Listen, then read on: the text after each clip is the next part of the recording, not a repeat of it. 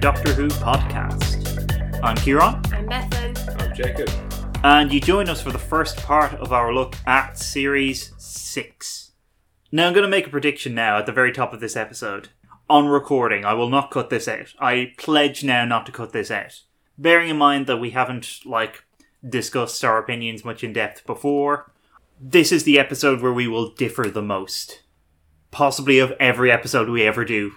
Because uh, I think we broadly agree on most things, and we have broadly agreed in terms of the episodes we've done so far, uh, in terms of the general shape of like our rankings, if not the actual, the exact position of everything. But I think Series Six is probably, uh, and maybe like even the Matt Smith era in general, but especially Series Six is probably where we kind of differ from each other the most, as I think will potentially become apparent as we go. I'm going to need a SWAT team ready to mobilise, street level maps covering all of Florida, a pot of coffee, 12 Jammie Dodgers, and a fez. Get him his maps. So, to set us up then, um, let's talk first about, because it, it's our first time looking at the 11th Doctor, Matt Smith. We've looked at Eccleston in depth. We've looked at all of Eccleston, in fact. Uh, we've had a brief encounter with David Tennant at Christmas, but of course we will be coming back to him. But this is our first time looking at Smith, uh, apart from like mentioning him in passing in previous episodes. So, broadly speaking, how do we feel about the Eleventh Doctor now? I think I'm realizing, especially to be honest, watching this series back, I'm kind of realizing the extent to which I'm not a massive fan of the 11th Mhm. Doctor. I, th- I think I have an issue with his sort of characterization is very childish, but also a hot young Doctor who fucks. Yes, Because we yes. get that like straight away in this series where he's naked and popping out of a lady's Oh, yeah. under a lady's dress. But then he's also like uh, he's also like sometimes comically naive, so I think it's a Hmm. bit inconsistent in that way. But I think I also just don't necessarily see what the, the likability hook for his doctor is. Like I, do, I don't really I don't really gel with him. I assume from some of the stuff that happens that sometimes they're trying to do a like moral ambiguity kind of thing with him, Hmm. like uh, sort of, oh, is it really fair of him to manipulate Amy in this way and stuff? But I just don't think it works, and so it just comes off as him being really manipulative. It- But or it just comes off a bit strangely. It doesn't seem to quite go one way or the other. It doesn't quite get away from wacky doctor we all love, and it doesn't it doesn't quite stay wacky doctor we all love and it doesn't quite go to the depths that you would need it to go to do something really interesting and so we're left in this weird place where i'm not really sure where to locate my feelings i think Yeah, I get you. Um, I know people who really like Smith uh, argue that more than any other Doctor, he kind of covers a lot of the bases uh, uh, from like the kind of the wacky extremes to the more kind of darker, more manipulative kind of thing, which is obviously in, on some level kind of harkening back to McCoy, and also like with hindsight pointing forward, somewhat at least to Capaldi. Although Capaldi does uh, is very different in many ways. See i think the thing is and i will i am going to let jacob say his bit don't worry. But i think the thing is that when i was first watching it i just didn't understand what they were going for. And now having seen the capaldi era i understand a bit better what i think was being aimed for. Mm. So i think i get a bit more of what's going on. But i think that without that context mm. which you can't be assumed to be having it's just even more bewildering than what it is Yeah, I think I don't know. Again, like I wouldn't say I'm a massive fan of his Doctor. I'm probably not quite as negative on him though either. But the complication with that is I don't really like Tennant particularly, hmm. and I think that changes things hmm, because hmm. I kind of went into Smith being very skeptical, wanting him to be good because I wasn't pleased with the previous one, and I think a lot of people love Tennant hmm Yeah. and uh, understandably found it quite difficult to adjust to Smith. But also, I think there's a problem like what you were saying about that. There's that kind of contradiction where he's both childlike, but also he's a kind of uh, Casanova Mm. figure. Yeah. And I think some of that is overhang from how successful Tennant was. Yeah, and he I, I because he kind of introduces that to an extent, and it's something Yeah. I don't like about Tennant's Doctor, and I don't like it about Smith's either. Hmm. And that scene that you raised, the one that opens uh, the Impossible Astronaut, is Yeah. one of the prime examples of a scene that I do not like Hmm. for that reason. And yeah, I, I feel like they almost felt compelled to give him aspects of Tennant's character, particularly in the fifth series. Uh, the series Yeah. before, they almost like give him the same lines sometimes. Hmm. All that being said, what I do quite like about his character is some of the some of the more subtle eccentricities. I like the kind of like the the, the Patrick Troughton esque kind of uh, sort of hand gestures and, and Hmm. the, the professorial element of it. He is supposed to have based his performance quite heavily on Troughton. Yeah, yeah. I, I like all of that, and I think those elements for me kind of get at an element of the character in terms of its eccentricity more than Tennant did. Mhm. I have an issue with Tennant's Doctor because I don't think he's eccentric. I just think he's some kind of like Casanova figure, and I don't, I don't get any of the eccentricity from him that I get from someone like Tom Baker. Mhm. Uh, for me, Tennant just goes over the top and shouts, and that's about it. But Smith's Doctor, I think there's a contradictory element again where he's got those kind of subtleties, but then that also gets spoiled by these moments where he does go extremely over the top, Mm. and I'm sure we're going to cover them at some point. But um, yeah, I have mixed feelings. I wouldn't say I'm massively enthused, but I'm also I wouldn't say I'm his biggest critic either.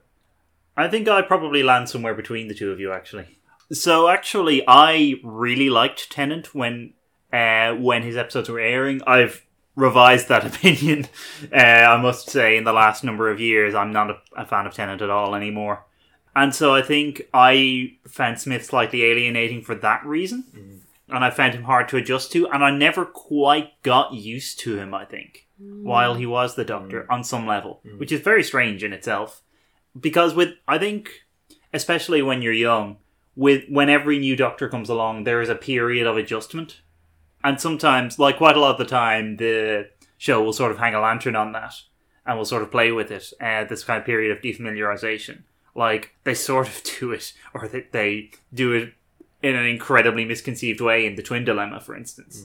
But I think do it much, much more successfully in something like Deep Breath, where the point of that episode is it's Clara trying to get used to the idea of this new doctor. But somehow I just never quite gelled with Smith.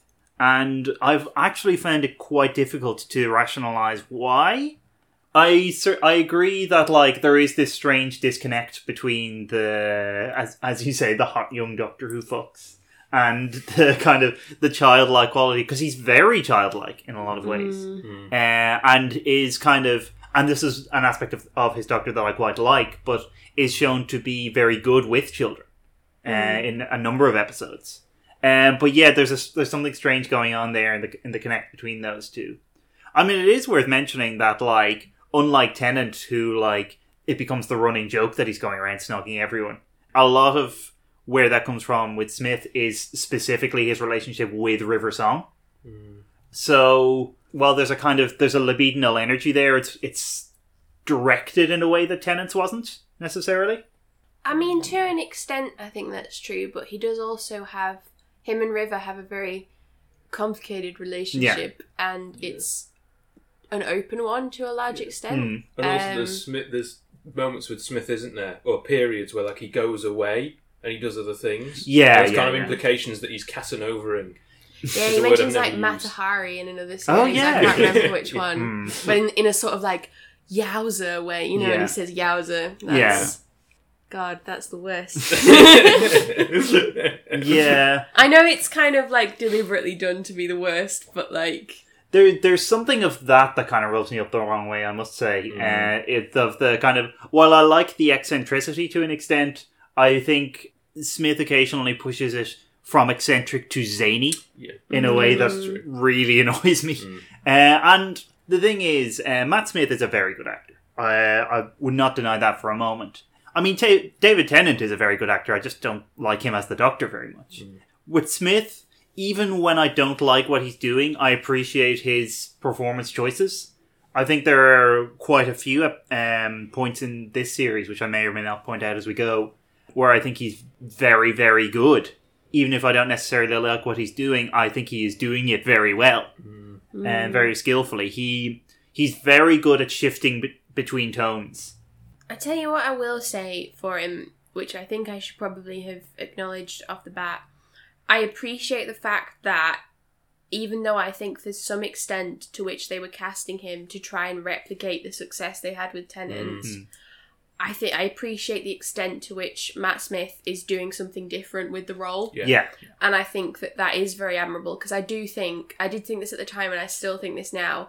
I think that the reason why they went with such a young actor was because they realized that like Tennant had this sort of like sex symbol status in the fandom. Yeah, for sure. and they were like think and, and there was probably some kind of decision making that like wasn't necessarily in the hands Mm. of the showrunners or anything but like that was like oh well, we need to get another Mm. young-ish actor because that's what people expect from the show now Well, it's interesting you should say that because um, I remember watching, you know, the the confidential where they revealed. Yeah, Matt yeah, I Doctor. remember. yeah I can't remember if it was on that or somewhere else where I saw it, but they th- there's a point where they interview Moffat and he says that he wanted an older, more grandfatherly Doctor. Oh, okay. And then he got a cast list of under 35s or something like that. oh So okay. It clearly was that kind of that's thing. exact that's Yeah. exactly what I had Yeah. suspected Yeah, happened yeah. and I think to be fair to Matt Smith as an actor I think that it could have gone a lot a lot worse Yes. with that Yeah, kind sure. of like briefing Mm. and I think that he does do some he does do some different stuff. I don't necessarily always like the stuff he's doing Hmm. Yeah. or the scripts that he's given to do it with, but it's it's not just a straightforward like copy paste of the of the Tennant era. Yeah, definitely And I think that that's something to be commended really. Yeah. Mm. The thing that people often say of him is that he plays old very well, Mm. uh, which I think is true and quite interesting in itself. People sometimes people say it in a vaguely patronizing way, as if like it's strange for someone in their twenties to be able to like play an old figure or like or someone who is, especially in this series, like facing down mortality, um, as if he's not just like an actor, and that is not in fact his job.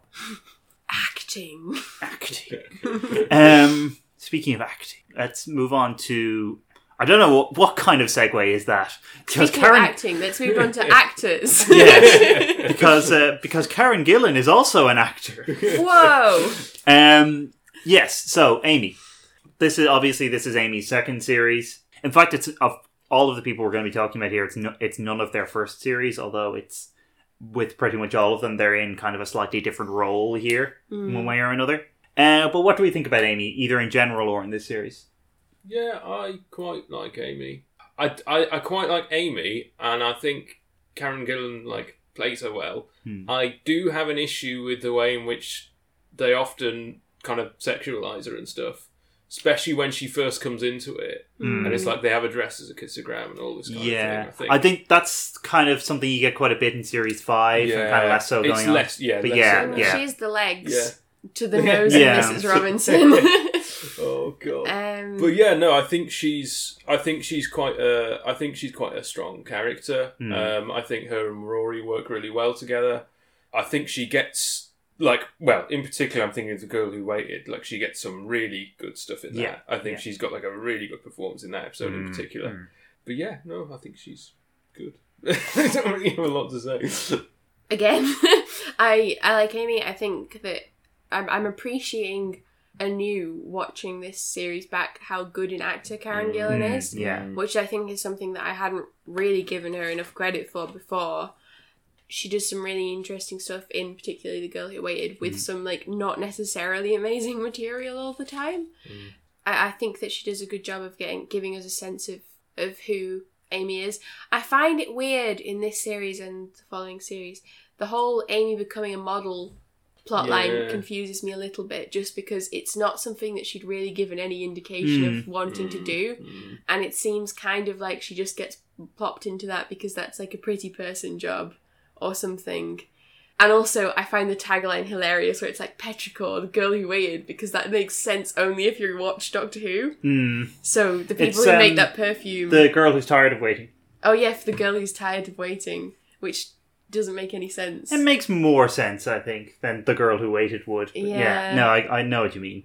But yeah, I feel like that slightly does her a disservice. But I mm. really like her in the Wedding of River Song as well. I think Mm, that's, that's yeah, interesting. Mm-hmm. Yeah, because actually, that's that's a good point. Because um, the girl who waited is one that rightly gets pointed to a lot as evidence of her being very good and playing essentially two different characters mm-hmm. within the same story as well. But Wedding of River Song, she's doing something kind of similar but mm-hmm. more subtly in mm. terms of you've got two essentially essentially two universes going on, Yeah. and in a way subtly different versions of Amy.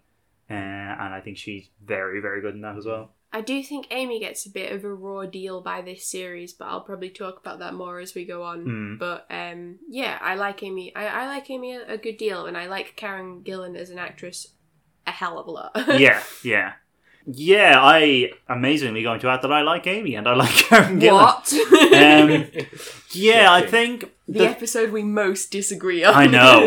um, the thing with this series is series five was very much about Amy's character arc, and series six she kind of ends up slightly on the the back foot a few times. I think what's interesting with Amy and with Rory, uh, who we'll go, get onto in a minute, is the the sense of a kind of stability and a kind of mundane stability that they increasingly come to represent as companions, um, which is something that is very unusual and pointedly unusual in Doctor Who, because previously companions essentially left to get married, um, or got paired off with someone, somewhat arbitrarily in some cases. So there's something weirdly subversive about having a married couple on the TARDIS, which kind of comes up uh, again and again in this series. Uh, That I mean, I don't want to reduce Amy to her marital status in talking about her, but like, I do think that is worth mentioning. Although the Pond Williams thing does come up a lot. Yeah, we'll get to that. Um, there's one there's one instance in the series where I really want to talk about that. Okay. But yeah, speaking of Williams, then that's a better segue. Rory. I like Rory. I will say that I don't necessarily think that Arthur Darvill has the same amount of range as some of hmm. the other actors. Although I've heard he's good in other things, and to be fair, I've only seen him in Doctor Who. But I still like Rory a lot. I hmm. just it might just be that he doesn't get the same kind of storylines that really plumb the emotional depths that hmm. Amy can get in this series. What I do like is the fact that the fact that he is a nurse comes up quite a lot Mm. in like sometimes quite subtle ways where it's more how he will react to a situation like if somebody is upset or injured he's the one that goes to them Yeah, and checks on yeah. them which i really like because i don't know if that's um i don't know how they managed to get it so consistent but i really think that it's a nice note to have especially because i think that although we've had I feel like when they had Martha as the companion, she used her the fact that she's a train a, a junior doctor sometimes, but not times, but consistently. yeah, yeah. And again, we have we have Yaz, who's a police officer, which is mentioned, and it's mentioned that she has certain kinds of training, but we don't really get that's not really sort of showcased or Mm. even in a put across in a subtle way. And so I do Mm. really like how it's not just oh he's a nurse that's his job Hmm. it's a consistent character thing for him. The fact that he's the kind of person that would go into that profession really feeds into his character Yeah, as a sort yeah, of caring, sure. protective guy, and I, I do I do really like that. Yeah, I think that's that's something I'm interested in tracking actually because I think Rory and specifically Rory's status as a nurse, as it were, is something that's really important or really central to some of the themes of this series and to some of the things I particularly want to get at as as we're going forward. So yeah, I I agree with everything you've just said. I do think while I agree with you that he doesn't get the kind of he doesn't get to kind of plumb the emotional depths that Amy does. I also think that's kind of the point to some Mm. extent because I think he's meant to represent a very kind of some a, a very kind of calm influence within the plot. Is he the role that like the wife normally has in other things, where they just have to stand there and be like oh no, I'm so sorry that's happening to you, darling. Well- but he does more than that. But you know, Yes, actually. he's got a more kind of Proactive. support role to Yeah. Yeah. Amy's drama Yeah. Hmm. in some ways, Hmm. which is quite Hmm. an odd thing to see. in Yeah, and I think- character. Again, it kind of it points back to the nurse thing Mm. as well. To um, show my hand slightly, the reason I think this is interesting is I think Rory represents a kind of almost idealized kind of masculinity, which represents things that like stereotypically masculinity is almost at the opposite end of the axis from. Mm. and so I think he's a he's a crucial part of an interrogation of what that means and and of kind of to an extent gender roles uh, that's going on throughout this series. But as I say, we'll get to that as we go. Uh, Jacob, what's your take on Rory? I don't really have uh, I don't really have a, a distinctive take apart from the fact that I again like Rory. Um, if there's something that I'm not keen on, it's plot related rather than uh, rather than in terms of his character, which is the number of times that he ties. Yeah. The fact that, that becomes a joke, to be honest. Yeah. but yeah, I think yeah, he's he's good. He's he's likable, as you say. He's that kind of like sort of that steady influence. Mm, Um, the other thing that I kind of I take issue with, but I, I can see arguments against it, and I can see how there's more self reflexivity around it. Is um, the whole like the girl who wait, waited thing, and he's the Roman centurion who stood by the box and you know like Mm. waited for for however long, and like comes after her in uh, A Good Man Goes to War. Uh, but like you say, I think there are because I think that kind of plays into like you know like a man saving the woman or whatever. But I think there are ways in which that is kind of reversed and complicated. yes. Um, so I'm I wouldn't say I'm entirely comfortable with it, but I Hmm. I can see how that might work. But yeah, yeah, yeah, no, Um, I, I get that, and I think I think especially when we when we get to Good Man Goes to War, I think there's there's some interesting things to explore there. Mm. Um, so we've looked at Amy, we've looked at Rory. Now, the union of the Amy and the Rory, which is the and river. the TARDIS or the time vortex. yeah, That police car just heard about the bit where uh, River creeps on Rory accidentally. mm. When she's like saying he looks good in his Roman soldier uniform. oh god, I forgot Oh, about yeah. that. Anyway, um, River. yes. So River, who wants to go first? can go first, I suppose. Um, I do not like River Song at all. I think she is one of the worst things about the program in this period. She first came in in uh, Silence in the Library with Tennant, and I when she came in then, it wasn't too bad, and I was kind of like, I can see how this could be an interesting concept. You know, she's kind of like she knows him, but he doesn't know her it's kind of an interesting reversal of like the, almost like the godlike doctor who knows everything. Yeah, And I thought that was an interesting concept. And then the more she appeared, the more irritating she became. um, I find her totally over the top. I hate the hello sweetie thing. I think it's awful. I just don't like anything about her at all. Uh, she just, I feel like there's a lack of subtlety, which is what I always come back to with a new series that represent, and in that sense, she represents some of the worst impulses of the modern program for me. But yeah, I, I don't know. I'm, I'm sure we'll I'll go into it in more detail as we as we go along. But yeah, not a mm-hmm. fan. So I have tried. I'm really trying to like River Song more, but I have to say I'm not a fan, and I've sort of accepted her in the show, and there are episodes that she's in that I think are good, and that I quite like her in, but unfortunately, this series does not really showcase many of those moments for me, and I also have never really got over the fact that she's Amy and Rory's child and how weird and slightly gross I find that to be in retrospect, considering there's the whole bit where like Amy kisses the doctor, who's then her son in law in the future, and River makes the comments about Rory looking good in his Roman cen- Roman centurion outfit, and then Rory's her dad, and it's all like a mess.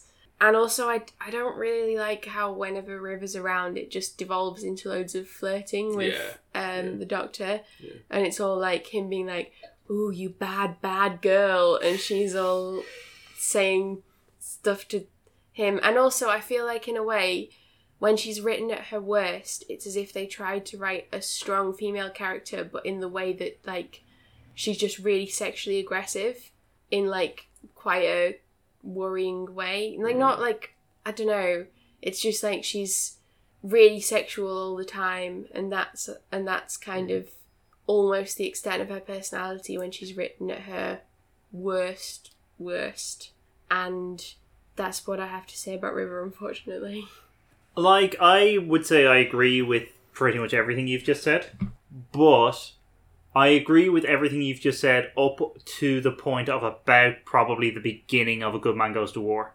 From that point, I think she acquires a different status uh, and potentially a more interesting one. Uh, not so much in Let's Kill Hitler, actually, because Let's Kill Hitler is doing something a bit different with her character, but I think her appearance at the end of Good Man Goes to War and then again in quite a bit of uh, Wedding of River Song, and from then on, actually, when she turns up in The Name of the Doctor, for instance, she plays a different role because up to that point, she has been like, oh, this fun mystery who like swans in every now and then and says hello, sweetie, and talks about spoilers and uh, all of this stuff that I don't particularly like either.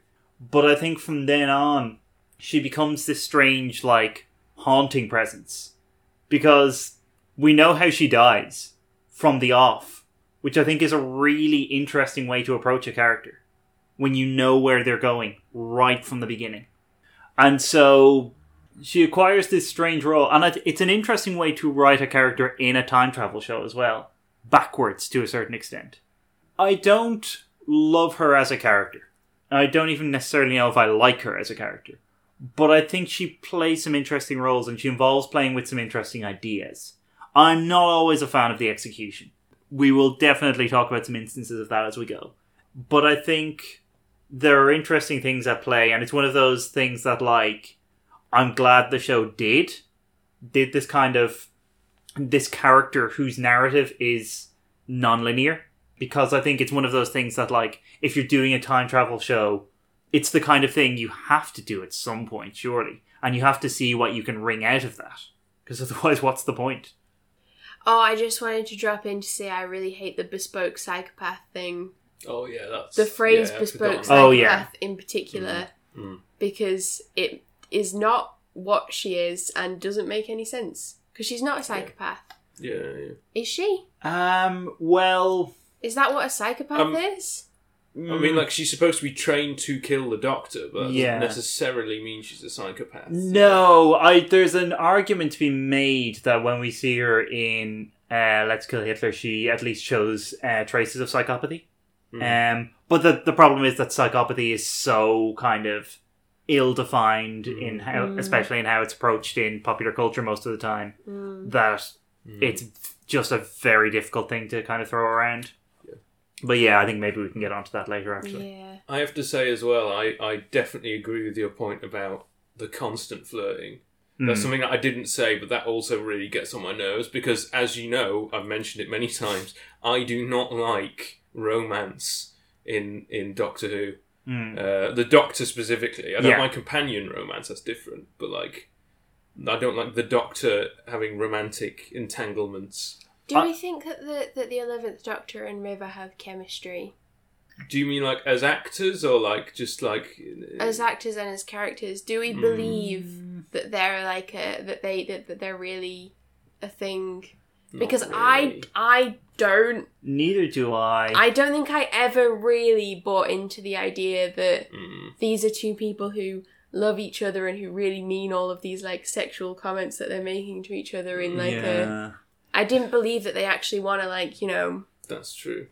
The problem is with hindsight, the Husbands of River Song exists. And in the Husbands of River Song, Capaldi and Alex Kingston have much more chemistry in the course of like an hour oh than yeah. Smith and Kingston do. That's that's the actually I have to say the Husbands of River Song is probably the only time I've watched an episode centered around her and really actually enjoyed it I um, and thought it was interesting. Yeah, I mean, I agree, um, in part at least, but uh, I think that is probably the time where she works best. I wonder if that's partly because that was like it had been a couple of years since we'd seen her. Hmm, hmm. Mm, possibly, yeah. Um, because I do feel that she gets quite oversaturated in the Smith era, and I get why because that's the period where the show is doing the River Song's storyline. Mm. Mm. So of course she mm. shows up, and she needs to show up at certain points. We need to have seen a fair bit of her before we get into the sort of well, the the series six plot line actually. And it can't be the last time we see her before Yeah. we've really seen her. I guess they had to try and build up a believable relationship.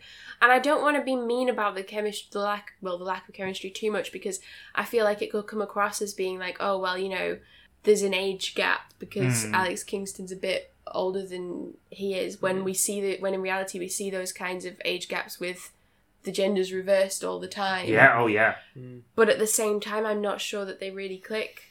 Um, also, I find all the references to Mrs. Robinson in The Graduate kind of weird, but also kind of funny given the time period in the first Yeah, I think that's kind of the point. I don't yeah. really know what I feel about that, but the fact that they kind of have to keep referring to this very famous media in which uh, an older woman seduces a younger man kind of is a bit of a weird thing to keep kind of hanging a lantern on Yeah, although there's a sense of irony to it as well. because he's actually a lot older. Yeah. and- yeah, I don't know. Um, but he sometimes acts like he's five. So Yeah, I know. I will say because I broadly agree with Jacob about like not particularly liking the Doctor being involved in romance, but I I'm more okay with the River Song romance than I am with like well Rose Mm.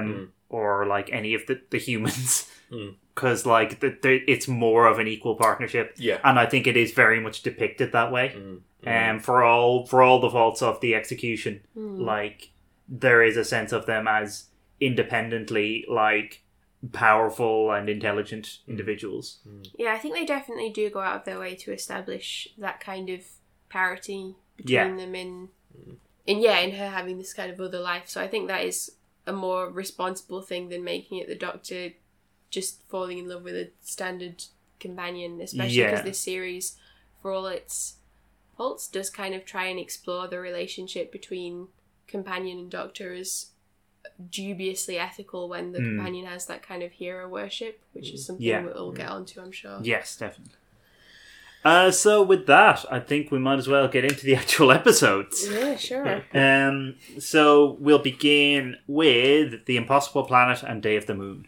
two-parter Impossible astronaut. impossible astro i keep saying impossible planet it's a different episode Just wait Good until I keep saying though. Curse of the Black Pearls. yeah oh i know i know um yeah maybe you could make a two-parter where like impossible planet leads into day of the moon and then impossible astronaut leads into the satan pit uh, and it'll just make no sense whatsoever but anyway Mr. President, that child just told you everything you need to know, but you weren't listening. Never mind, though, because the answer's yes. I'll take the case. Fellas, the guns, really? I just walked into the highest security office in the United States, parked a big blue box on the rug. You think you can just shoot me? They're Americans! Don't shoot, definitely no Don't need to shoot us either. Very much not in need of getting shot. Look, look, we've got our hands up. Who the hell are you, sir? You need to stay back. Who, who are they? What is that box? It's a police box, can't you read? I will start us off on this one actually because I think Impossible Planet Day of the Moon is in an interesting place where this is kind of the closest thing the Moffat period ever has to like an imperial phase, where it's sort of riding high on a particular kind of storytelling that it's if not mastered at least supremely confident in. Because I think from this point on, Moffat is constantly tweaking the way in which he tells stories, and I think that we see that going forward even in this series, which is something I'll talk about as we go. But this is very much kind of positioning itself in the mold of like Pandorica opens the Big Bang. It's not that similar in terms of plot elements, uh, although there are similarities, but it's that kind of that sort of style of storytelling where there's from a contemporary standpoint a surprising amount of exposition going on, uh, a surprising amount of kind of almost luxuriating in uh, in in dialogue at certain points in a way that like we don't get later on uh, to gesture to things I'll be saying later. Later on, I think that the narratives get a lot more compressed and you get a lot more things happening very quickly, and for good and ill, I think. But yeah, this uh, this is one that I can remember. I remember watching the first half of the series quite vividly, and I barely remember the second half for whatever reason. Oh, it might be worth establishing actually. I was um, 19 for the first half of the series and like 20 for the second half. So just as a because I'll probably be referring back to like my initial experiences of it. I remember enjoying it quite a bit at the time, and I think actually looking back, I've been wary about looking back in this one weirdly because I have quite mixed feelings about the Smith and particularly the kind of back half of the Smith years. Um, so I was kind of pleasantly surprised to find that I still really enjoy this. I think the the narrative works well enough. It's kind of uh, it's doing the interesting experiment of like setting up a mystery at the beginning in what is almost kind of a series finale, and then letting it unspool over the course of the rest of the series. It has the kind of very overdone, but almost enjoyably so, kind of American setting.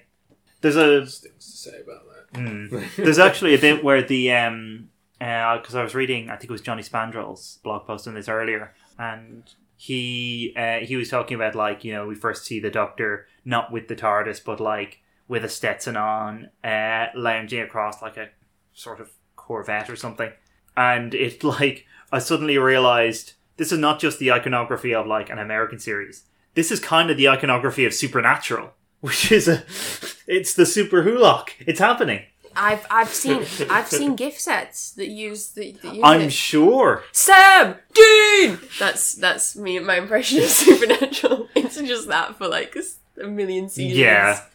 But yeah, I um I like this one a lot. I really like the silence uh, as a kind of as a monster. Um, I think they're very much in that mold of Moffat monsters that are kind of that are preying on kind of everyday fears. They're particularly clever in being the kind of inversion of the Weeping Angels as well, in terms of the the way the act of looking operates, which is something that like Moffat's constantly playing with and constantly playing with the kind of the voyeurism of the camera itself, which I'll talk about as we go on. But yes, I like it. I believe I've established that. uh, Bethan?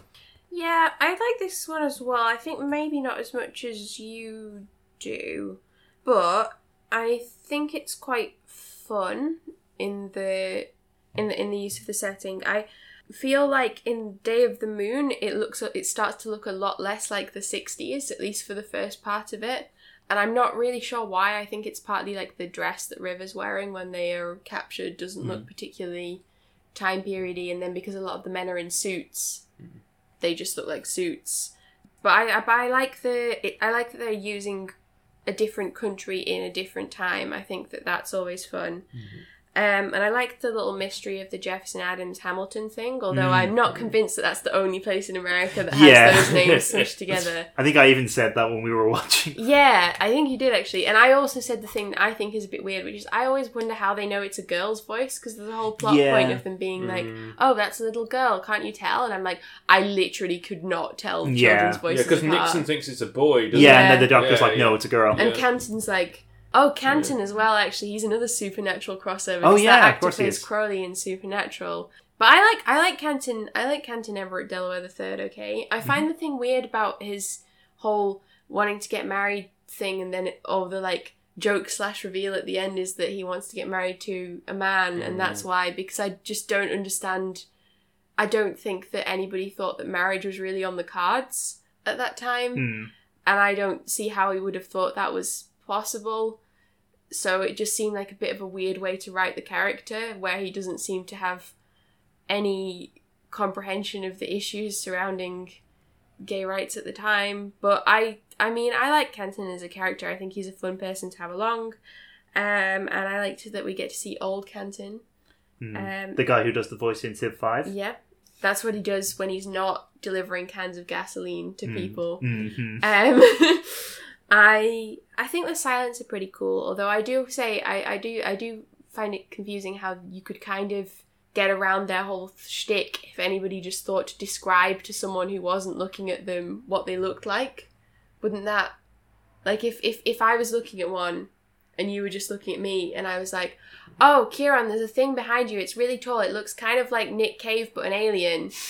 Then you would remember it, even if I didn't. Well, that is kind of what they seem to do in like the back in Day of the Moon in particular, where they know that the silence exists, Mm. and they kind of know vaguely what they are and what they do, even when they're not looking at them. Mm. I also wonder about. I I, I puzzle over. Oh, the, sorry. I- Just to go back to that, I've just remembered there is kind of an explanation because okay. the doctor says they kind of edit themselves out of your memory even when you're not looking at them, because they have to kind of constantly remind themselves. Oh, okay. Sorry, That does on. that that makes sense. I must have just like not picked up on that when it was happening then. And I was also wondering if I ponder the ethics of killing all of the silence on site. That troubles me because they do kind of like live here. And you know, if they just wanted to hang like bats from the ceiling in my homestead and not like bother anybody, I guess that's fine. also, it's sad that Amy doesn't tell Rory about the pregnancy Hmm. and a bit weird considering that he's a nurse. Anyway, that's my jumbled up thoughts on this. But I do overall, I overall enjoyed it. I should probably point that out. Jacob. I really didn't like this one when I first watched it. Uh, yeah, I really didn't get it at all. And now I've since rewatched it a couple of times. And I do really like it now. I think it's one of the strongest episodes in the season. Pro- from things I've said in the past, you would expect me not to like it because of all those like very obvious signifiers of America. Hmm. You know, like like a very specific, like stereotypical image of America, like from like the 1950s, 60s, and so on weirdly enough, that's one of the reasons why I do like it, and and the reason why is because it's it's doing something productive with it. Hmm. I think it's playing really cleverly with the idea of pastiche and how pastiche impacts on our view of history, and it, it's it, it fits with its whole like the way in which the silence is, I think, in part a meditation on memory and gaps in our memory. But I'm going to go into that in more detail when we get into the the whole thing. But um, yeah, I think that actually works really well. I don't like Murray Gold going wild in the background as usual. I feel like that's a, a base comment that we can have for this whole series. So. Well, particularly the moment I'm thinking of is when they're all on the beach and they're burning the body and it's going woo, you know, like yeah. and it's like it's too much. It's just too much. But yeah, you're right. That's just a base base comment for everything. Yeah, and I think um, I think there's some really good direction going on here. I think there's some. Yeah, really clever stuff that. going on with the camera work. It's it's just really well put together. It looks really good. Yeah, I'm very very positive about it. Really. Will we talk about that actually? It's a gesture towards it a little bit already. The the way in which the camera work works. Um, because this is something I remember. I remember being very proud of myself for noticing in um, in Blink after watching it a few times. The fact that the Weeping Angels are subject to the audience's perception as well as the characters, so you never see them moving. Because there are actually points in Blink where um, nobody is looking at the the angels except the camera, Mm. and actually something vaguely similar happens with the silence. Because the the silence because they only exist when you're looking at them elizabeth sandifer has a really good bit, piece about this and i am just like more or less plagiarizing her at this point. But uh, what's new about that? Essentially the way she puts it is that they hide in cuts. Because like for instance there's the the bit where in the orphanage in day of the moon where Amy suddenly realizes she's got marks all over her. Mm. And we realize there have been silence, but we haven't seen them in the same way that Amy hasn't, uh, which is enormously effective. And I think just an incredibly clever piece of. Um, Toby Haynes directed this along with the kind of last few episodes leading up to this. And we don't always kind of shout out individual directors, but I think he really deserves it here because it plays a blinder with this uh, with this two-parter. Yeah, I don't know. Is there anything? just I think in terms of the setting as well, I think that it was a good. I like the I like the fact that there's a temporal and geographical jump between the two parts of the two parter. Yeah, yeah. Um, because although obviously we've counted it as a two-parter and it is one, Hmm. it does feel like a significant jump. And I also like how they use the opportunity to have fun with showing even more ico- iconic Americana images. So there's like River in New York, and I think Amy's in the desert, and is Rory at the Hoover Dam. Rory's at the Hoover Dam. Uh, I think Amy might just be in the just be in the desert. Oh, she somewhere. is. Yeah, Yeah, it's just so. like yeah. But they're all in really different places, so they get to do even more of the Mm. having fun with. Kind of iconography. Yeah. yeah, yeah. Um, I think there's a lot of that actually. so I think that it's I think it's an interesting way of doing a two part that we don't often see, where it's mm. not like build up to a cliffhanger, resolve the quick the cliffhanger quickly in the next part, and then mm. move on with the same story. It's actually two mm. sort of quite distinct halves, which I think is is a Yeah, nice touch. I think that's something Moffat has talked about that he kind of struggled with the idea of what do you do with a two-parter with the cliffhanger, and he said in a few places that the conclusion he came to was that you start the second part in a completely different place to where you left off the first, hmm. which I think makes a lot of sense and is something you can see him do like certainly from this point, even before this point, really throughout his run, and that I think works tremendously well.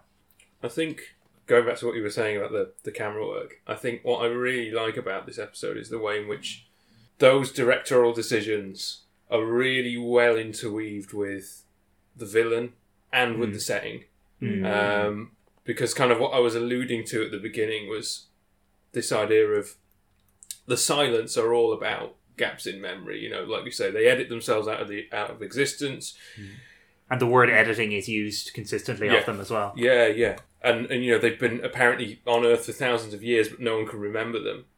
But then alongside that, you also have this very over the top, very stereotypical image of America. You know, the American diner at the start is in this kind of like 50s style that's hmm, like, hmm. you know, the kind of style you associate with like um, American graffiti or Back to the Future or something like hmm. that. And then you have the moon landing as central to the plot in 69 and the Apollo astronaut and all of that imagery. But there's this constant emphasis on what kind of gets pushed out when you focus simply on those kind of pastiches of what America is and what particular mm. time periods are. And I think what this really is is it's a meditation on how past, like I say, how pastiche can can edit our memory. Because you get the line where the doctor says more happens in 1969 than anyone remembers, mm. and that mm. really fits neatly with that with, Yeah, with actually, the I think silence. he actually says more happens in '69 than anyone Ah, remembers. uh, I don't know if River's around in that scene, but oh, uh, In spirit. probably not because I feel like uh, Hmm. it would have been too too much for the BBC. But I think I think in that sense, the silence play a really interesting role as like a, a kind of um, an expression of the really unpleasant things that are lurking behind those superficial uh, memories.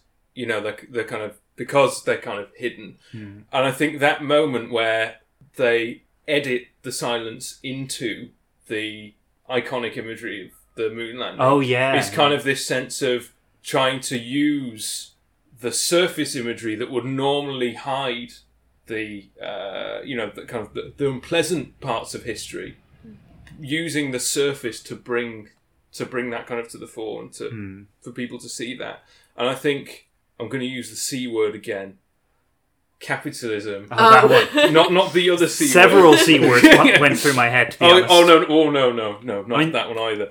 Um, but but yeah, capitalism. I think that is something that's going on in here because I remember when when I watched this with my dad, the thing that he said about the silence, which is the kind of thing I would expect him to say, um, and which I was thinking as well, and was one of my criticisms at the time was. They look like a stereotypical alien. They look like something out of a 50s B movie again. And they look quite good yeah. and they look quite creepy. But why are they in suits? was the question that we asked. Um, because they're at their day jobs, Kieran. Not Kieran, you're Kieran. oh God. but one of the things that I think is really interesting about that is it gives this appearance of like a possibly governmental FBI hmm, thing hmm. or like a corporate thing. Mm. And when you add to that the line that you get when they're, they're in the warehouse looking at the astronauts' gear and they're saying, why do they want this? You know, and he says they're like parasites. They don't make things hmm. themselves. They get other species to make them for them.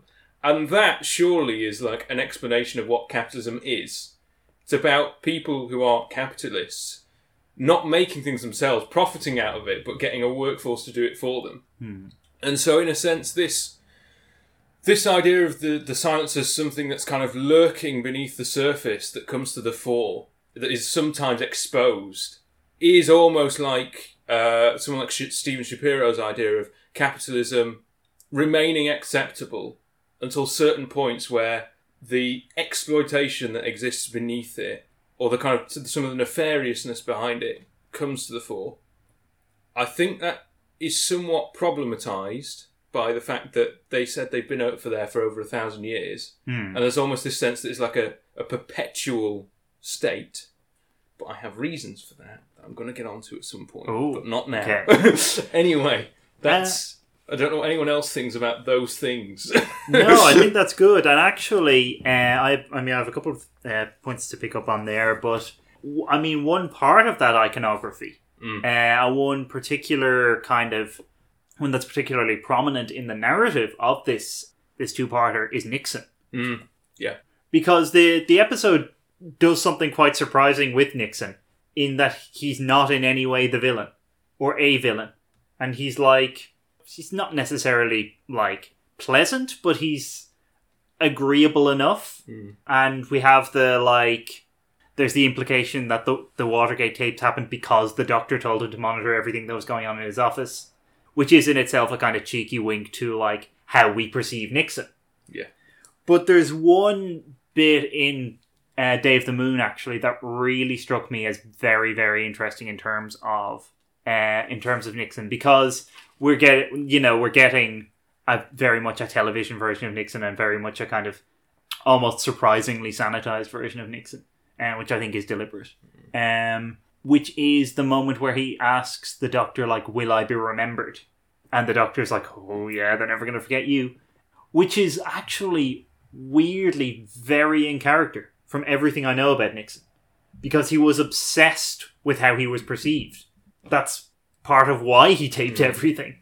Uh, that's why like the Watergate break-ins happened and all that kind of thing. Did my voice go squeaky whilst I was talking about this illegal activity?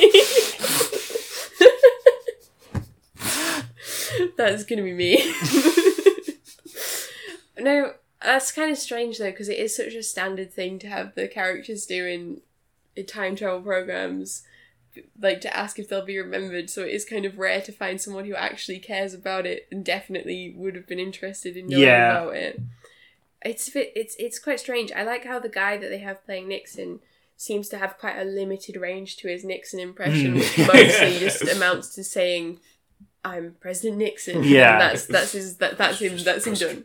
Yeah. um, There's something to that in itself, though, as well, because it's kind of the cultural memory of Nixon. yeah. Um, It's it's almost surprising he doesn't get to say "I'm not a crook" at any point.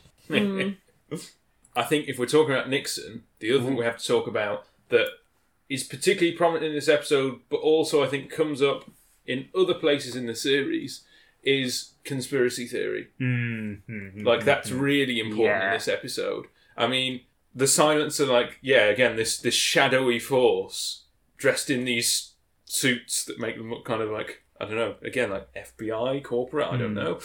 Um, They also, too. and this is something else I was going to Mm. bring up. They look like, as you kind of mentioned, they're like the stereotypical image of like the grey alien. yeah, Mm. And uh, the episode is actually set around the time when alien abduction stories really Mm. started to take off. Mm. Ah, I Yeah. hadn't realised that it Yeah. was quite. I hadn't made the Mm. connection that it was Yeah. quite so timed to that, but yeah, it really mm. is. Yeah. But yeah, you have this like this shadowy, nefarious force that's been doing things, manipulating human history in secret. Hmm. And in the Wedding of River Song, you see them in a pyramid with Area Fifty One written on it. I That's mean, it's like you know, it's like all the conspiracy theories, and then hmm. on top of that, you have the focus on the moon landing. Which you know, there's hmm. that whole thing of was the moon landing Yeah, fakes? You know, mm. um, but I think what's what's interesting about having Nixon in is by including Nixon and continually referencing the thing that we all know about, which is Watergate. The show goes from referencing, you know, a lot of different conspiracy theories that are clearly nonsense into a conspiracy that actually happened. Mm. And I think, I don't know, for me, this, I've kind of read things about conspiracy theories recently just out of interest.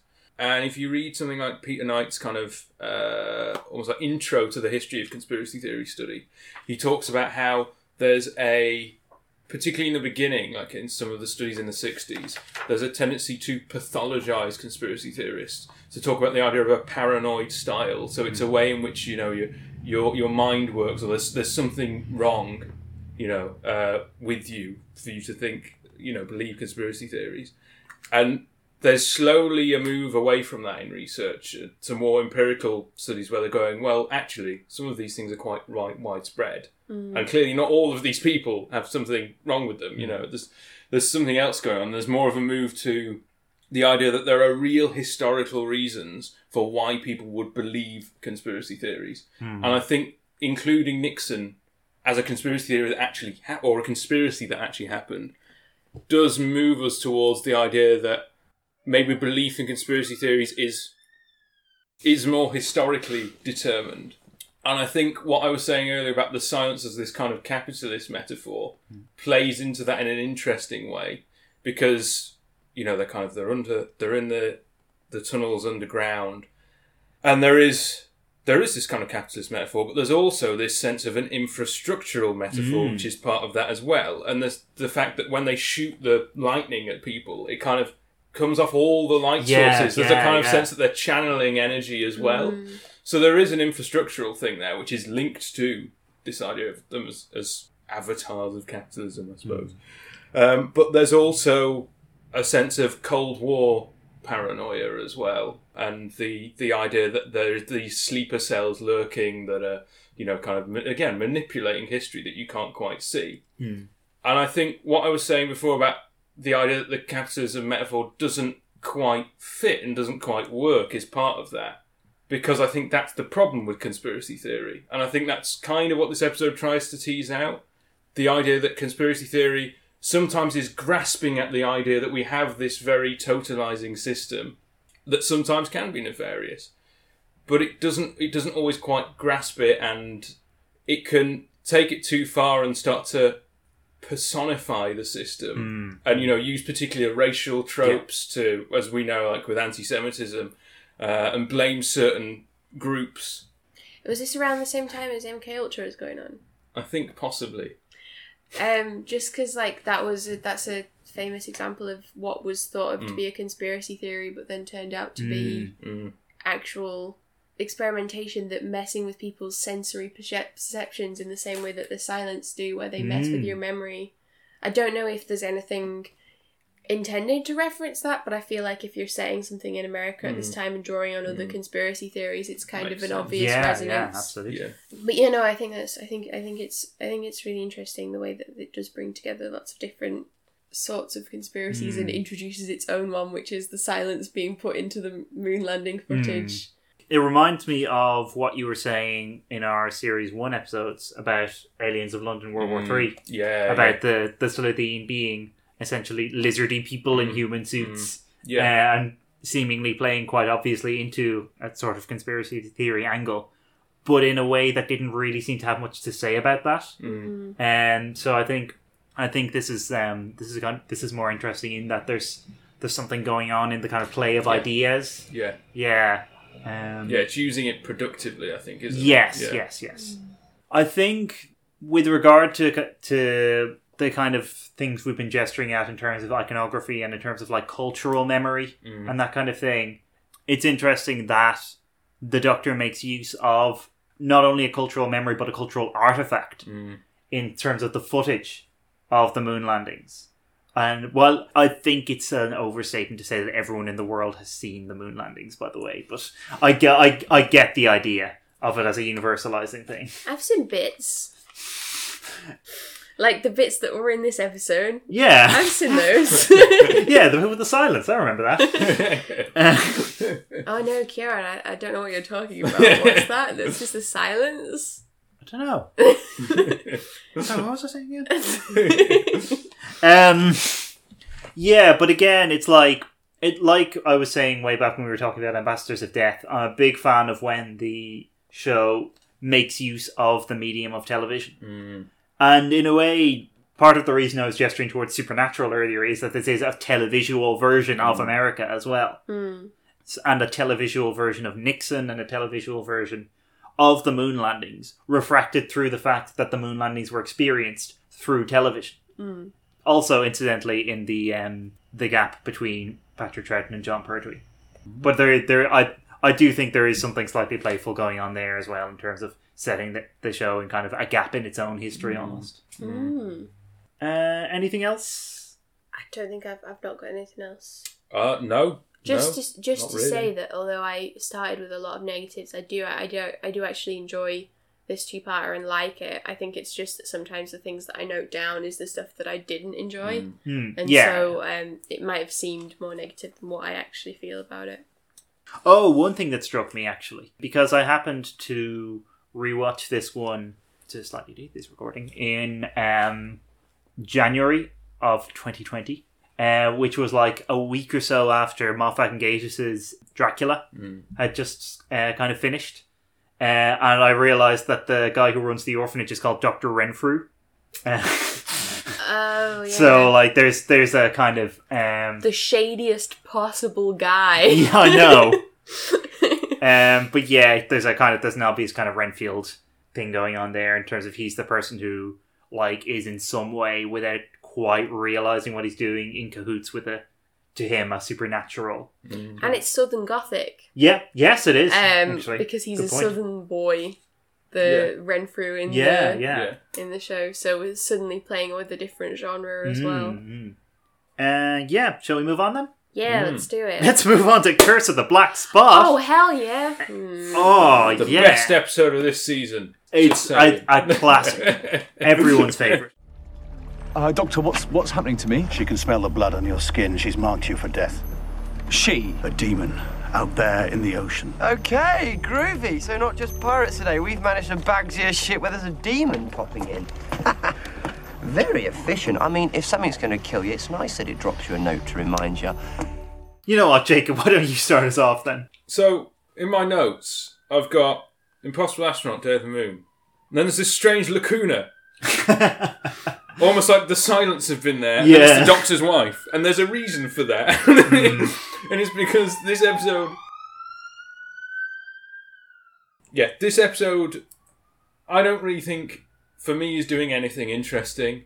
I think it's a real mess in terms of tone, the way, it, you know, we kind of. One, we're on the pirate ship one minute doing some kind of weird pastiche of pirate stories, and then suddenly we're on this spaceship mm. where they heal people, and yeah, I just I I just don't get any of it at all. There's also this is also part of the running trend that I'm going to come back to in this series, which I don't really like, of focus on father and son relationships hmm. where the mother's kind of cut out in some way. Yeah. Like, the, like it's kind of either peripheral or just not there at all. And it comes back in closing time, it comes back in night terrors. But yeah, no, I have to confess, I rewatched this episode quite a while ago, and then I was like, I should rewatch this again. When I say quite a while ago, like it was like a year or so, probably. Like when, around when we started this podcast, I would say. Um, so it's not too long. I do remember it, but I should have watched it again, and I couldn't bring myself to do it. I watched everything else again, but I couldn't do it because I struggled so much the first time to get through it. Yeah, it's just plodding, dull, doesn't have anything interesting to say really. Honestly, the thing that surprises me most there is the fact that you watched this episode of your own free will and not like, specifically for a recording. Bethan. Yeah, I don't like this one, and not it's not really surprising comment to make. So, like, where exactly were they? How far from port were they? What had that kid been eating? Why was any of this important? And hmm. why should I care? And that's what I feel. Yeah, that's all very fair. I mean, in a previous episode, I think it was when we were talking about series one. I was talking about one of the episodes I didn't particularly like. I think it was Boomtown. Mm. And I contrasted it favorably with Curse of the Black Spot. Because I said something along the lines of, well, at least it's trying to do something, mm. unlike Curse of the Black Spot. Mm. Which I guess is trying to do something in that it's trying to kind of do a pirate episode, but also mix it up a bit by making it a kind of uh, like sci-fi historical in in the vein of something like the Time Warrior or the Time Meddler or something like that. but it's it's not good. As as you kind of indicated, Jacob, it is the most forgettable episode imaginable. uh, so forgettable that it itself forgets things. Yeah. Because there is a character that's a bo- the boatswain character who vanishes in between shots. Mm. He's just not accounted for at all. Well, Um, you see, that's that's in keeping with the thematic emphasis of Hmm. the series, Isn't it, I I also enjoy the bit where they're like, the powder room's as dry as anything, and then it just has a random barrel of water. yeah, yeah. Because you know you need to kind of dunk the powder in water sometimes. yeah. That was so that the kid had something to drink, even though they didn't know he was aboard. Yeah. I mean, in terms of like what you were saying about like what is the point of this, it is worth pointing out that the big twist of this episode is not exactly the same as, but certainly quite similar to the Empty Child Doctor Dances, Mm. but much much less clever, much less emotionally and thematically resonant. Mm. It's just sort of there. Oh, we get to see Amy doing some incredibly bad CPR though. Oh yeah, Like when um, when Rory's like, "Oh, you know what to do. You can resuscitate me even though I'm drowning," because that's why he's been put in the Yeah, health yeah. stasis thing. And so Amy has agreed to try and help save him from drowning. And then what she does when they get him to the TARDIS is she like goes for a few of the like pushing on the chest things, Mm. and then stops and cries Yep. for a bit. and then he just wakes up. yeah. I guess she got confused and instead of doing the like three breaths after the 30 pushes, she just decided to cry on him instead. Yeah. Um, I think like the latest medical advice is that you should just stop after a few compressions and cry for a bit. Yeah. That seems to work. Um it's yeah. So I thought that was that was fun. I don't know, with all the stuff with all the stuff I've been saying about how it's good how they show that Rory's a nurse and does nurse things. Hmm. Uh it might be nice if he had realized well, I guess he just didn't realize how bad Amy was at doing nurse things because he's all like up on the nurse knowledge. Hmm. It just didn't occur to him. It's like everyone knows how to do CPR. Yeah, I guess so. Uh, God, is there anything I could talk? Oh, there kind of is. It's not even something that's interesting about this episode. It's more just kind of interesting in terms of Doctor Who in general. But there's a there's a thing going on where the Doctor kind of reacts negatively to the idea of like, there being a curse, the idea of like the siren, which is in keeping with a frequent characteristic of the Doctor, which is kind of taking refuge in rationality. This is interesting to me purely because I've, I've written about it in relation to Kinda, which I think does something interesting with that. But then later on, he talks about, like, he says something about folklore springs from truth. Springs from, not like necessarily is true, hmm. which seems to kind of be gesturing towards, well, maybe these kind of myths and stories are useful in themselves. But it, like everything in this episode, it's quite vague. It kind of doesn't go anywhere. Very much like the boatswain. No, sorry, he's the opposite. He does go somewhere. We just don't know where. Um, I just can't believe that there's a character that just disappears. And I feel like that cannot be stated enough how inept. yeah, Because the thing is, this episode doesn't really aim for anything in terms of an emotional arc or an Mm, interesting theme or something. But it also is just sort of incompetent on a sort of basic Yeah. level of plot and kept making sure that all the footage makes sense that you have. yeah, Well, so it's not yeah. only unambitious, it's also failing to reach what it is supposed Mm. to be doing. It's like it's like it's this episode is a boat to get you from one episode to the next. yeah. and it should be it should be sufficiently built to get you across, Mm. but instead it starts to sink about halfway across. yes, that fittingly enough. And then Lily Cole shows up to save you. yeah. Yeah, and then you fly away from Earth. Yeah, I don't even know. Like, Yeah. There is one thing I guess I can say for this episode is being in between Impossible Astronaut Day of the Moon and The Doctor's Wife is a hard place to be. Mm, mm. It's still very, very bad, and it would be very, very bad even if we're in between two not particularly great episodes. Mm. But the fact that it's in between two kind of peaks in their own way mm. really does not help it. Mm. But speaking of that, let's move on and talk about something interesting. ooh. I've been looking for a word. A big, complicated word, but so sad. I found it now. What word? Alive. I'm alive. Alive isn't sad. It's sad when it's over. I'll always be here. But this is when we talked. And now even that has come to an end. There's something I didn't get to say to you. Goodbye. No. I just wanted to say.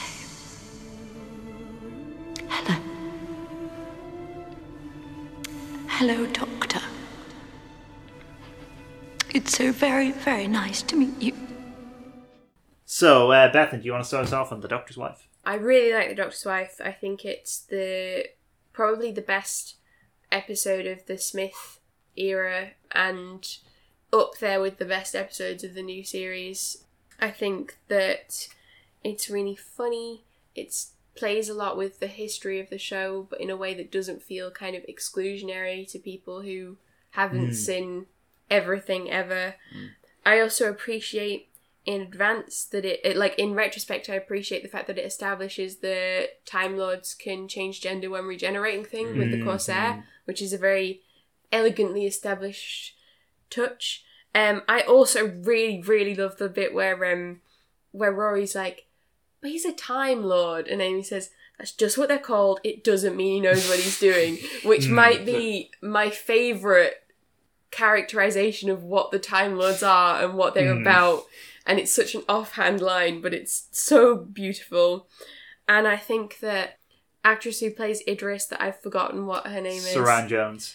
Is amazing. Mm, And I think mm, that she is perfect at conveying this kind of very unhuman consciousness being put into a human body Mm. and I think that it's just damn near perfect. I like the playing with repeating corridors in the Mm. Rory and Amy bit because that's a thing in like Horns of Nimon particularly. I remember there being like the same corridor over and over again. It's a it's, It's a, a classic thing. Who thing. Yeah, it's, it's kind of infamously so. Um, the only thing that I don't really like is the bit where um where the doctor's like, she's the TARDIS and she's a woman, and Amy says something like, "Did you wish really hard?" That's the only bit that I don't really like, and that's just because it's like the whole sexual thing. Oh, I quite like that. Mm, I I get your objection, but like I think it's a lot less egregious than most of the cases of that.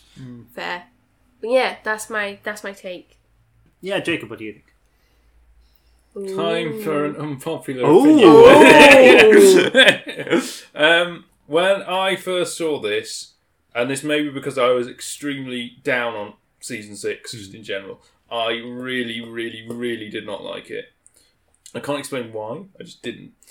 Having rewatched it, my opinion of it has improved a lot. And I have to admit, the more I've watched it, the more I've liked it. I still don't feel that this is anywhere near as good as everyone says it is. For me personally, I just I don't. Maybe I'm missing something. I don't know.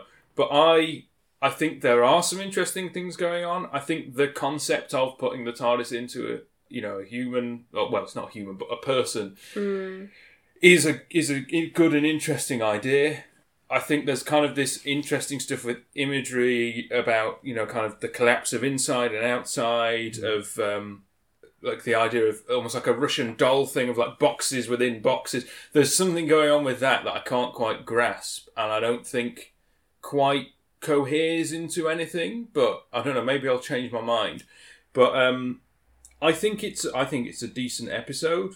I quite enjoy watching it now, but I don't think there's anything exceptional in this for me. You know, it's not like for me. It's not like a heaven sent, but I don't know. Okay. Um, damn, I should have gone after Bethan because I like completely one hundred percent agree with Bethan on this one. Um, this is this is hands down my favorite Smith episode. Um, one of the highlights of the new series. Heaven Sent is, if anything, one of the few episodes that I think might be even on the same level of as it, if not better. There are a lot of things I like about. It. I mean, I've I've loved it since I first saw it, and I think part of the reason for that is that I really like Neil Gaiman as a writer, uh, and like I kind of even as soon as I saw this, I kind of detected a lot of the things I like about him in it. And there's the kind of the play of horror imagery uh, is really interesting. There's, it's it's actually a very macabre episode in some interesting ways. Most obviously in the kind of the the sequence with Rory and Amy in the TARDIS, uh, where they keep being cut off from each other and like not not being able to find each other, and uh, Rory is apparently dead at one point. Also, Uncle and Auntie. I love the idea of the like patchwork people with like bits of different species who are actually sustained, as it turns out, by the like the living planet that they are on. But I think what I particularly like about this one, and it's something that I've really begun to appreciate as I've revisited it in the wake of like seeing more of the classic series, and actually even more so now at this moment than I did when we rewatched it for this podcast. I really, really like what it does with continuity, the way in which it, it uses continuity. Because there's all kinds of references going on in terms of things that happen in it, things that are rep- that are mentioned. Like there's the telepathic cube at the beginning, which is is like something from the war games. Even the idea of having a run around inside the TARDIS. There's shades of the invasion of time, and to a lesser extent, Castrovalva, and various other things. But what this does is it makes a statement at the heart of the series. It's something that, in a way, completely recontextualizes everything that has come before it. And s- somehow manages to do that and actually enhance everything that's come before it.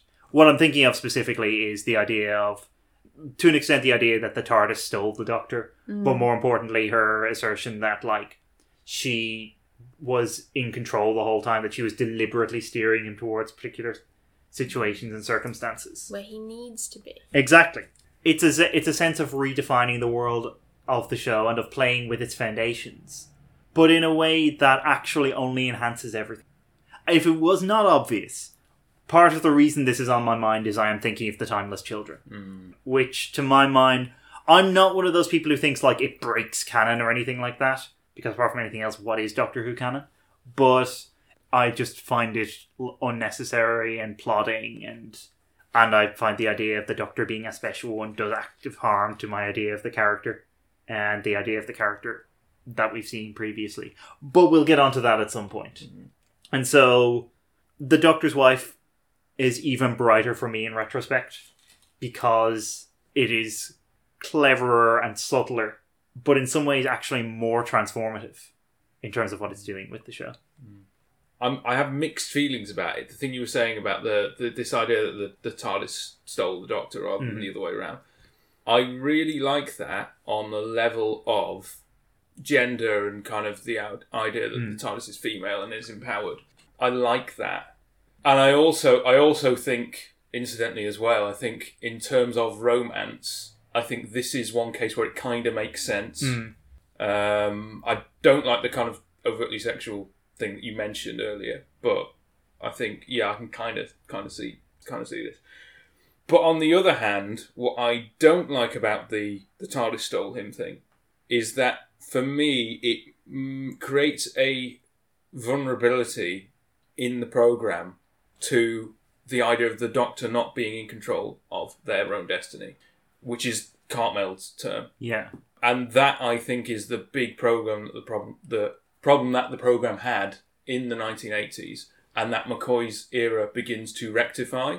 Because for me I like the doctor to have that kind of manipulative element. I don't necessarily want them to be godlike. I don't necessarily want them to be like the special one. But I think that once you have the character not in control of what they're doing, I think you're potentially compromising those plot lines like you see in Curse of Fenric, where he's kind of, you know, planned things in hmm. advance and so on. So I'm I, I have mixed feelings about it because I I think there's some positives to it, but I also think there's some negatives to it as well.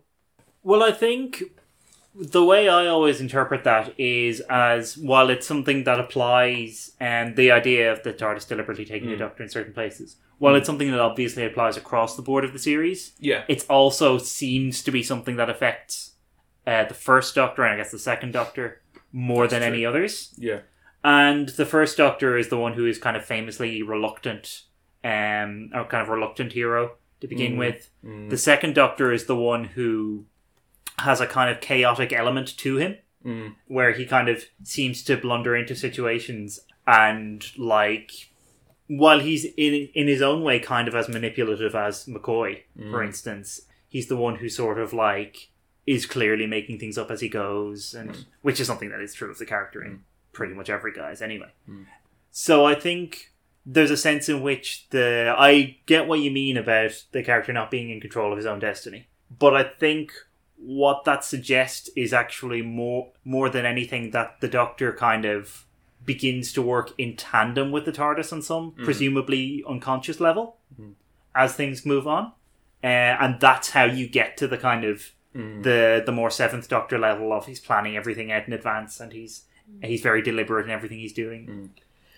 I also don't know that it like necessarily changes um, how the doctor's going to act based on this new knowledge because I feel like it's the kind of decision when he makes the stealing the TARDIS decision where you know how we make decisions all the time that we feel are authentically ours but are Mm. somehow influenced by Mm. all sorts of Yeah. different things and sometimes people can be actively suggested to make decisions like in Derren Brown esque tricks where you feel, but you still feel like the decision you made is your decision, but it was actually influenced by something else. I feel like the Mm. Doctor's not going to change the fact that they feel like they stole the TARDIS Mm. based on the fact that the TARDIS believes that they stole the Doctor. Mm. Because they're both kind of equally powerful entities or comparable entities.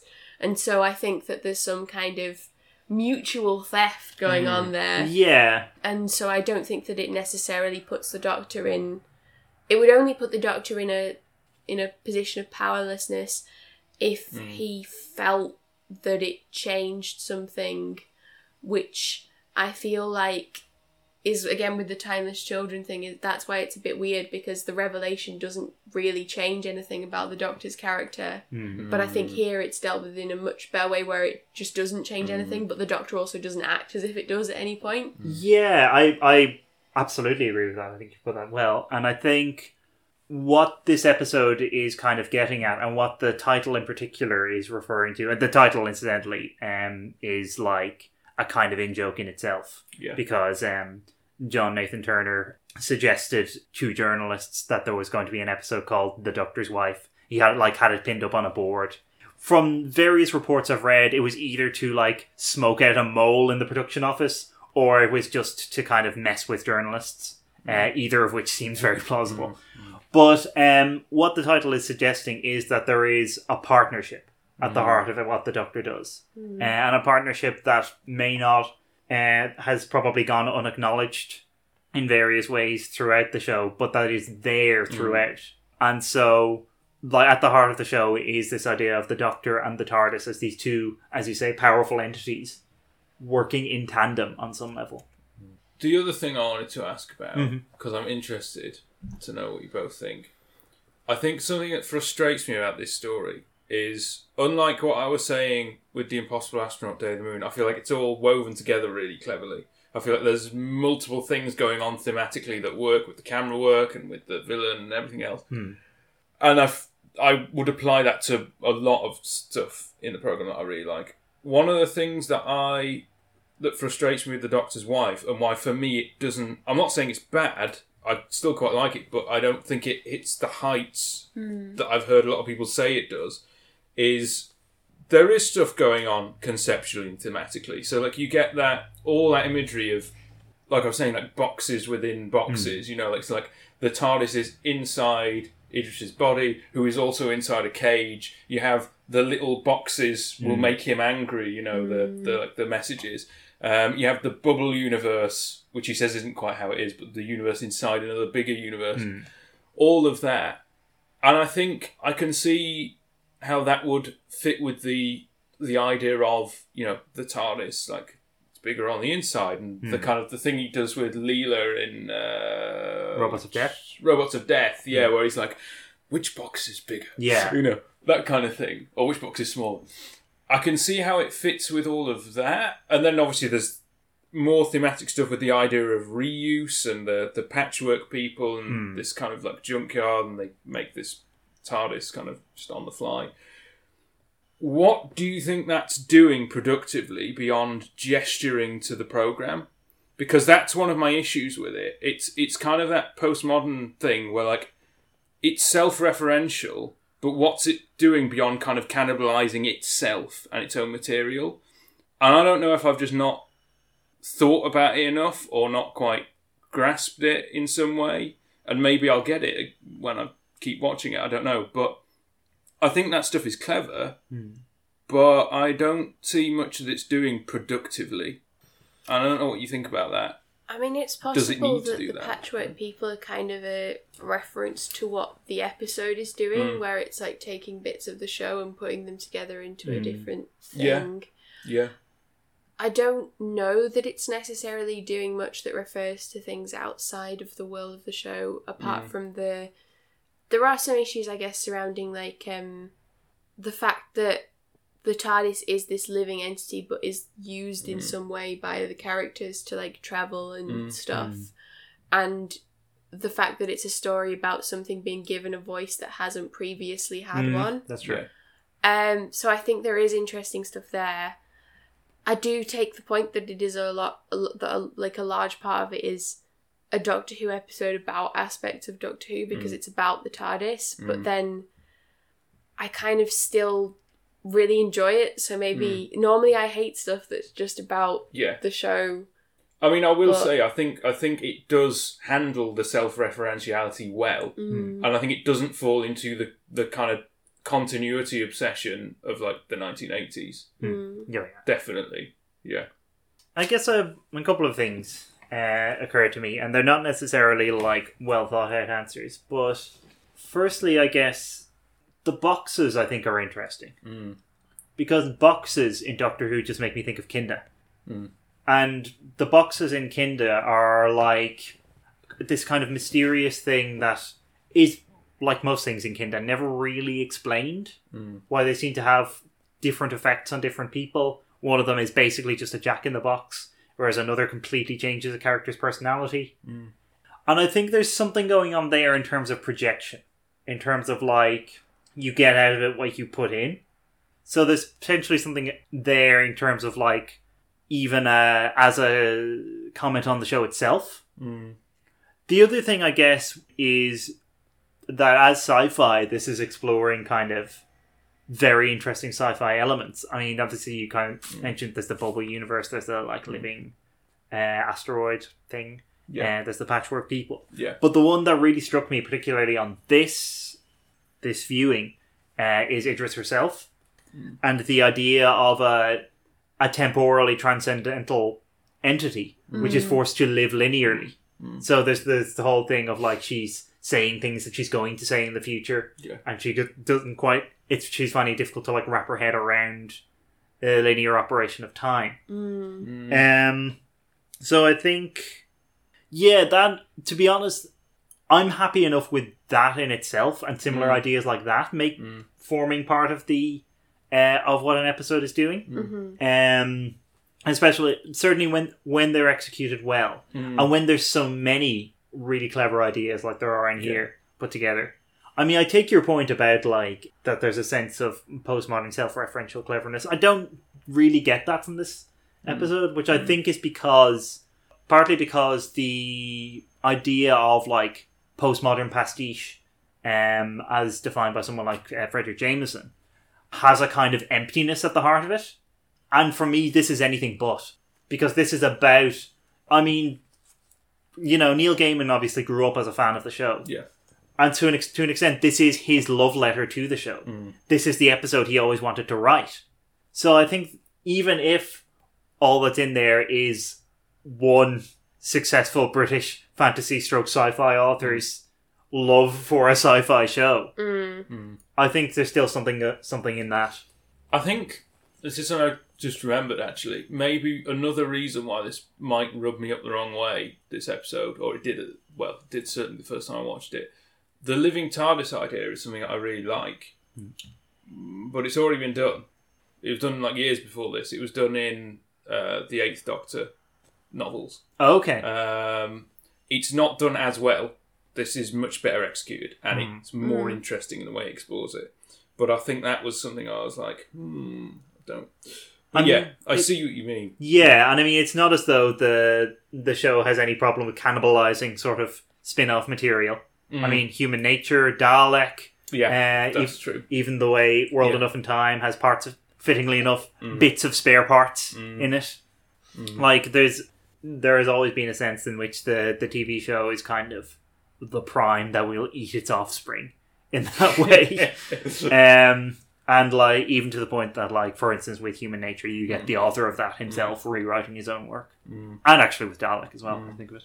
See that snake? The mark of the Corsair. Fantastic bloke. He had that snake as a tattoo in every regeneration. Didn't feel like himself unless he had the tattoo. Or herself a couple of times. Ooh, she was a bad girl. I've always been curious to know, and I would be very interested to find out. This information probably is out there because um, Gaiman has actually been like very candid about the process that he went through in writing this episode and writing Nightmare in Silver as well, uh, which was probably a lot less happy for all concerned. I've always wanted to know where the Corsair came from. Mm. Did it come from Gaiman or did it come from Moffat? Because I could see it either way. I would really like to know more about the Corsair. Yeah, that's I know. something that I really like in this episode, and I would really like to see more of. Yeah, I mean, I guess we ultimately get the some of the payoff from that when Mm. we get um, Missy, and then Yeah, yeah. when we get, of course, The the 13th thirteenth Doctor. Doctor. Mm. But yeah, I, I I was it's it's such a offhand comment, but such an intriguing. It opens up so much, yeah. But then again, if they did it and it was bad, then I'd Yeah. be so disappointed. So part of me just likes that little tantalizing Mm, tidbit yeah, of this 'cause- exciting Time Lord that's out there somewhere. Because on some level, I can see this just being milked by Big Finish forever. Mm. but it would make a really good, like, say, a really good novel. One novel, maybe. Yeah. Yeah. Or Written like, by Neil Gaiman. yeah. Yeah. or like, Yeah. maybe there could be an anthology of short stories following different Time Lords. and, like, Mm, that things. would be nice, but like, yeah, I I feel like it, it's it's it's such an exciting idea that if they did it and it Mm. wasn't good, that I'd be really because I'm sometimes I sometimes I really don't like it when they turn an offhand comment into a whole Yeah. episode, and part of me feels like part of me feels a little bit like maybe having River Song for more than the first two parts that she's in was maybe a mistake. I don't know if that's controversial, but I think sometimes when they spin out things that are interesting as like a one-off Mm. comment or a one-off episode Mm. into a huge narrative, then it can have like diminishing returns. Yeah. yeah. But I would like to know more about the Corsair as well. they Mm, do yeah. sound exciting, so I guess the reason I'm interested in knowing the provenance of that is like exactly what you say the fact that Missy comes in yeah. three years down the line. Uh, and one of the reasons I'm interested in knowing if it was Moffat is I wonder was he planning something like that at this point? And is this a way of like seeding that? I mean, even if it was Gaiman, it might still be a way of him seeding. Yeah, that. no, absolutely, yeah. Because he, even if he didn't come up with the original idea, if he was already thinking of having Missy, it might have been like, oh yeah, we'll keep that line in. Yeah, yeah, for sure. Yeah, I mean, I think the, the other reason that line is worth highlighting for me autobiographically is because when this uh, episode came out, uh, I must confess I was one of those people who was like, "Oh no, we shouldn't have a have a female doctor because like it would it would mess the character up. It would it would ruin the continuity because I was a naive fool who thought there was such a thing as Doctor Who continuity." um, but the, and then once this episode aired, once that line was out of the way, I was like, okay, now there can be a female Doctor. I was always very firmly of the opinion that there should be a female doctor, but also that it should be me. Mm-hmm. Um, so half of that is still pending. yeah, well, we'll see. Call me BBC. Uh, shall we leave that there then? yeah, I think That that's a good idea. Yeah, yeah. Yeah, okay, yeah. grand. Uh, okay, so that's it for part one of our look at Series 6 then. Uh, so join us next time when we will have the immense pleasure of starting out with The Rebel Flesh, The Almost People, another universally beloved episode. And until then, I've been Kieran. I've been Bethany. I've been Jacob. Thank you very much for listening.